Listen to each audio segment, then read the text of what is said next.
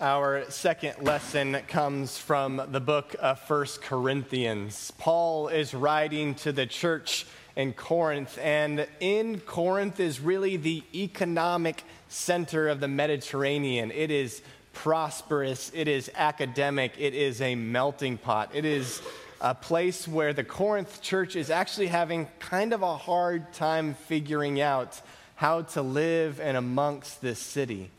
And so it's into that Paul writes this letter encouraging them and offering them guidance. So listen for a word from God from 1 Corinthians 3:16 to 23. Do you not know that you are God's temple and that God's Spirit dwells in you? If anyone destroys God's temple, God will destroy that person. For God's temple is holy, and you are that temple. Do not deceive yourselves. If you think that you are wise in this age, you should become fools so that you may become wise. For the wisdom of this world is foolishness with God. For it is written, He catches the wise in their craftiness. And again, the Lord knows the thoughts of the wise, that they are futile. So let no one boast about people, for all things are yours, whether Paul or Apollos or Cephas or the world or life or death or the present or the future, all are yours, and you are Christ's, and Christ is God's. This is the word of the Lord. Thanks be to God. Let us pray. Lord God, may the words of my mouth and the meditations of all our hearts be pleasing in your sight, for you are our stronghold and our steadfast love. Pray this all in your name. Amen.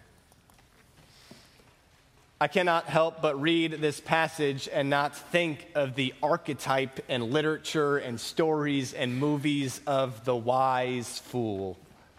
The wise fool is always someone who comes from this lower societal position, someone who's unencumbered by societal norms, yet they're able to speak truth to power. They're free from embarrassment and cultural faux pas, and so social boundaries can't hold them, and they're able to speak a truth that no one else seems to be able to see. They're considered foolish by many, but they point out wisdom to the strong. These characters show up all the time in literature. One of them you may remember if you remember your Shakespeare, which most of us don't. I didn't. I had to look it up. In Shakespeare's King Lear, you have the court jester, who again is foolish. He's off the wall, yet he's the only one that can speak to the coming destruction of King Lear, who refuses to heed his warning. Or if, like me, you searched out the smallest classic in high school to read for your book report and you read Of Mice and Men by John Steinbeck, you may remember that Lennie, who is cognitively slower, points out to his friend that the ranch is a terrible place to be and they should leave, but no one listens to him, and destruction ensues. Or if you are a Harry Potter fan, you have Luna Lovegood, who is unencumbered by all the rules of teenage angst and lives in her own way. And it's through that she earns the nickname of Loony Luna. Yet it is through her pure belief that she helps lead Harry, the main character, to salvation, to where he needs to be. And those are great examples, but a real-life example, as taught to us by Kathy this morning, has to be Fred Rogers of PBS's Mr. Rogers' Neighborhood. A few years ago, there were quite a few movies and documentaries that came out that purported and showed the good, kind man that he was. And if we only focus on those, we may forget that his whole career was a battle for legitimacy. His whole career was plagued by those who were confused, and they put down and made fun of what he was doing. His show primarily consisted of bad lighting and homemade puppets. You can see why there was a lot to make fun of. Yet he had the audacity to suggest that maybe we should look through the eyes of children and behold the world in which they see. His very personality of love, acceptance, kindness, and gentleness flew in the face of masculine norms of the day. What he was doing was considered by many in the world as foolishness, yet he brought wisdom to so many. Fred Rogers chose to embrace this world considered foolishness because he knew where his identity lied, which was in being a beloved child of Christ, and so he embraced the foolishness to speak truth into the lives of children and adults. The truth that each one of you is a beloved child of God. The truth that each one of you are loved exactly as you are. Rogers was an ordained Presbyterian minister, ordained to the position of evangelism. And he taught and he lived out that each person was a temple of God. Each person belonged to Christ. Each person was loved through the grace of God exactly as they were. And he did it through gentleness and love. One of my favorite anecdotes about Rogers comes from a journalist who spent over a year with him.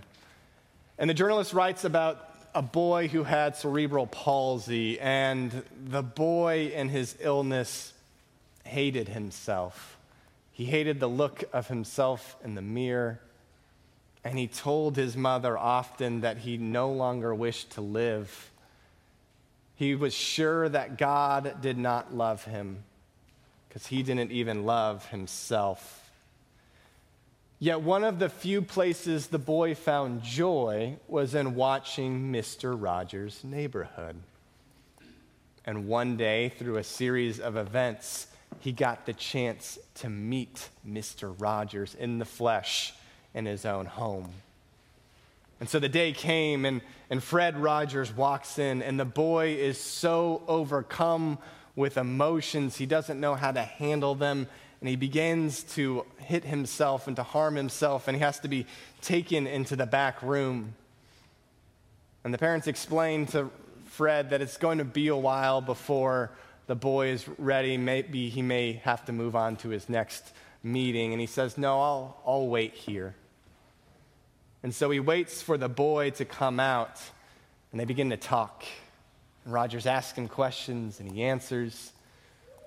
And there becomes a silence, and Fred Rogers asks the little boy if he would do something for him. He says, will you do something for me? And the boy replied, anything. He would do anything for his hero. And Rogers asked the boy if he would pray for him, if he would say a prayer for Mr. Rogers. And the boy was shocked because he had always been the object of prayer. He had never been asked to give a prayer for another. And the journalist who witnessed this was just overcome and, sure of his own psychological expertise, told Mr. Rogers later what a brilliant move it was, because what he had done was given the boy power. Really, the prayer was still for the boy. It wasn't for Mr. Rogers. It was to give him autonomy. And Fred looked at the journalist, his friend, and he said, oh, Tom, heavens no. I didn't ask him for his prayers for him. I asked him for his prayers for me, because I think anyone who has gone through challenges like that must be very close to God, and I really need his prayers.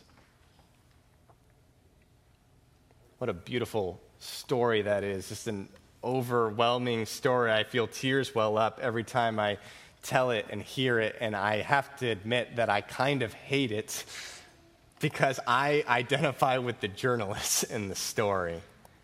If I look at the story and I have to identify with one person, it's the journalist. I'm the one who's so sure of myself, elbowing Fred Rogers, being like, clever move, that was smart.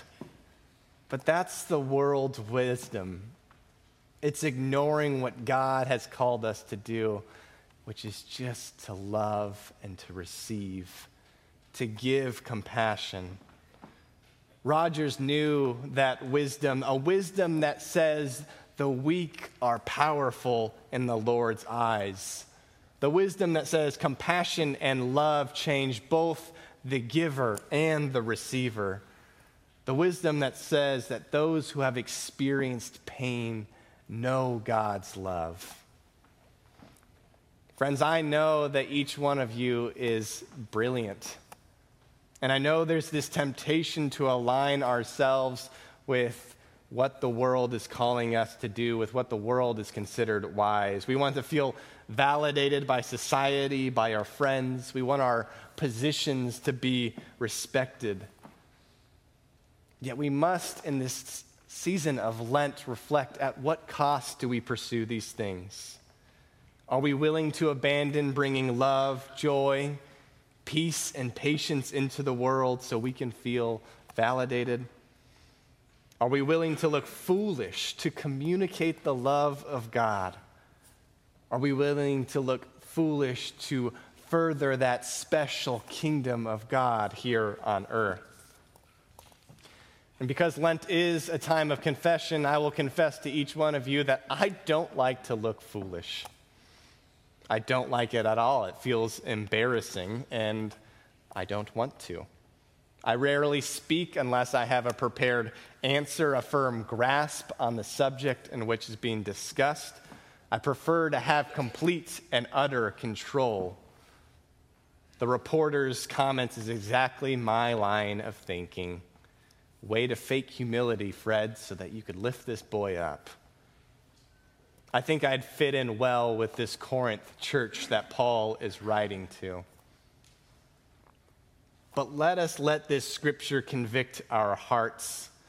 Let's not be clever for clever's sake, intelligent in order to lift ourselves up and put others down, competitive in an attempt to raise ourselves and lay others flat.